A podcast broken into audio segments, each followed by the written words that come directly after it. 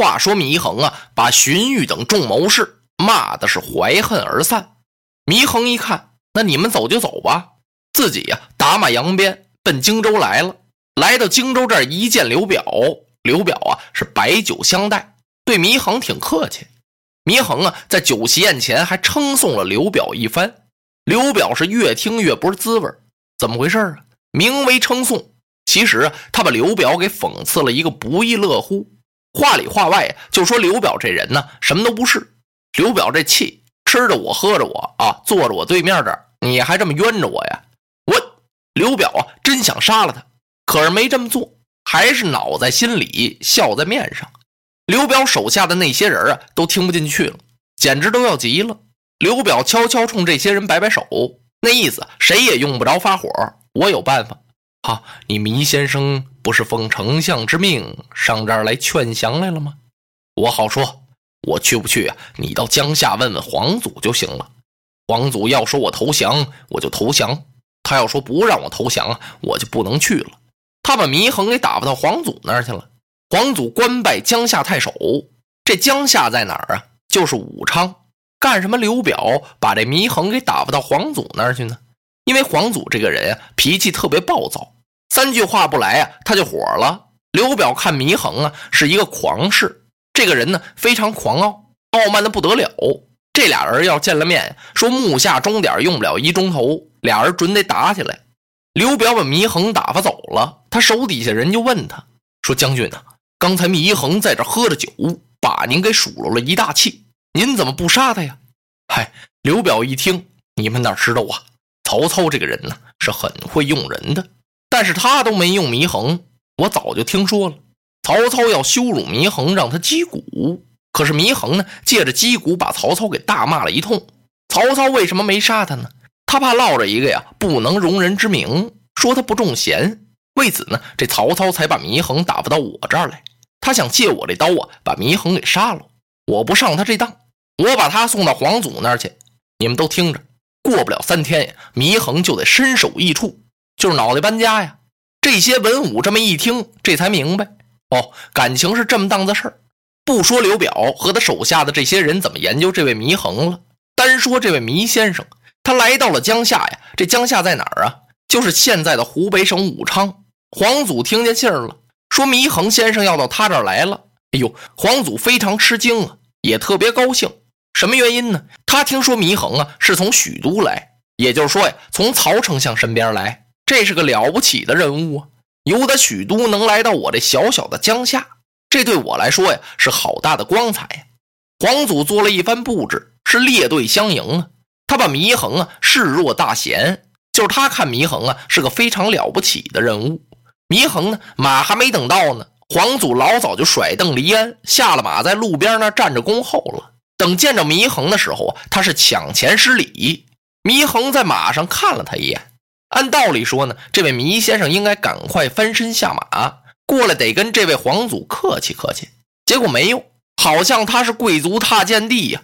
就凭我这身份来到你这儿啊，你就应该这样隆重欢迎。皇祖啊，还没太理会，觉得人家祢先生啊应该有这身份，把祢衡给让进帅府之后啊，他是大摆酒宴款待祢衡。祢先生呢也不客气，是给吃就吃，给喝就喝呀。他还是概不回敬，人家要给他敬酒，你应该回敬一杯，没那事儿，你给我敬我就喝。等坐到这儿，皇祖这才上下仔细打量这位祢衡先生。他这么一端详，哎呦，皇祖心里想啊，这位是有点学问呀。从哪儿看出来的呀？感情这位是不修边幅啊。看祢衡啊，头也不梳，胡子也不刮。当然了，老些年呀，那些人头发都长，讲究束发嘛，把头发都梳起来，在头顶心挽个卷儿，用个什么样的簪子呀？这么一别，哎，那就得呀看身份，看这个富有和贫穷了。有别金簪，有别玉簪的。普通的黎民百姓呢，就是骨头簪子、竹簪子什么的。这位祢先生啊，这别头簪子倒是不错，是玉的。不过呀，他这个胡须怎么也没梳理一番呢？啊，皇祖对这事儿有点纳闷这看不出来这位祢先生有多大年纪。其实祢衡啊，年龄并不大，他今年才二十六岁。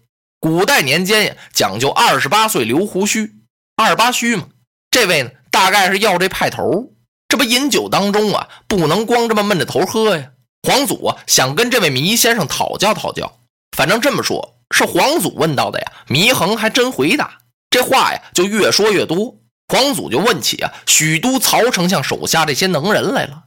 好，糜先生，我久闻曹丞相手下是贤能人士云集，他手底下这能人太多了，但不知这最有本领的是哪一些人呢？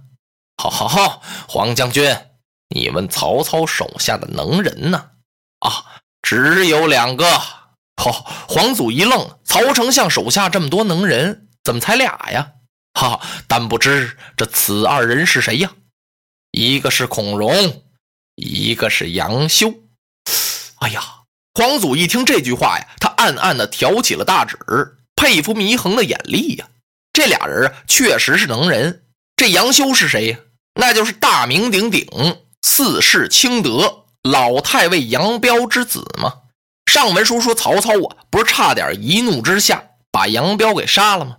当时有人说情，说这杨彪啊，可杀不得呀，他的名声太大了，他的那些门徒啊，遍布于天下，声望特别高。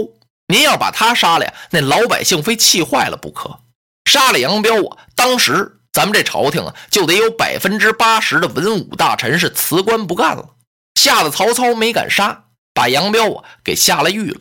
哎，杨修啊，就是他的儿子，姓杨名修，字德祖啊，那是有名的舌辩之士。怎么个舌辩之士啊？能说呀，能辩论，而且呀是博学能言，智识过人呢。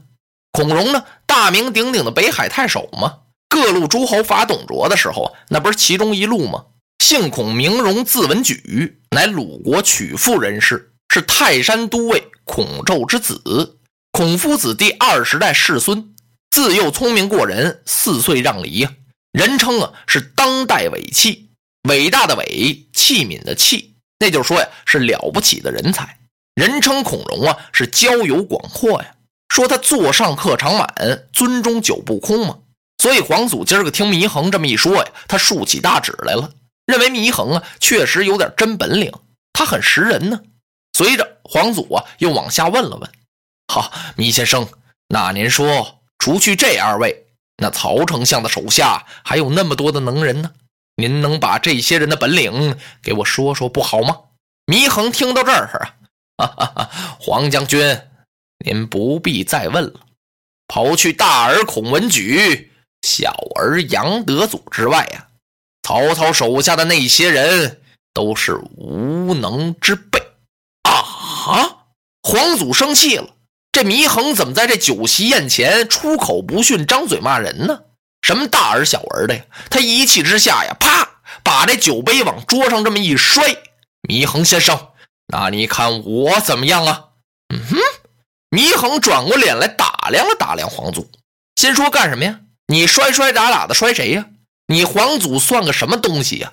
曹操怎么样啊？多大的气魄，多大的名声啊！我都把他给骂了，而且呀，我是由许都一直骂到了荆州。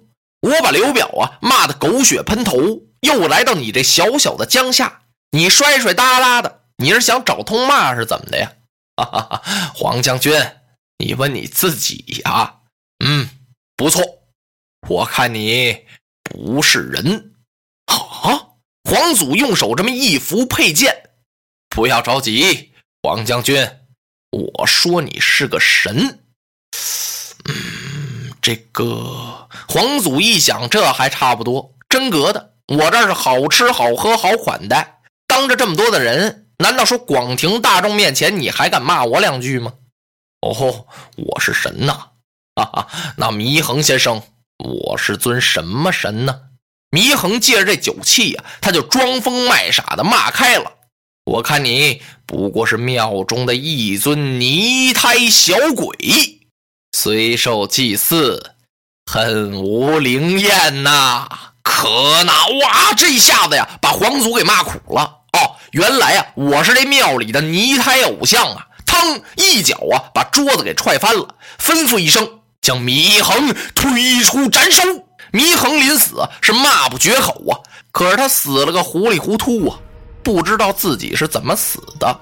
因为在后汉当时啊，有这么一批文人，觉得自己啊有点学问，瞅哪哪瞅不惯，是看哪哪别扭，大事干不来，小事不愿意干，整天坐在家里啊，吃饱了喝足了骂街。这就是后汉当时的那批骂世派，人称这些人为舌剑腐儒啊，就是他们那舌头啊比宝剑都厉害。可是他们是一批腐败无能的没落文人。刘表啊，听说皇祖把祢衡给杀了，他念及祢衡还有点才华，他下了个令，把祢衡先生埋在了鹦鹉周边。落花葬黄冢，花蝶各西东。千年之后的我，重复着相同的梦。恍惚中。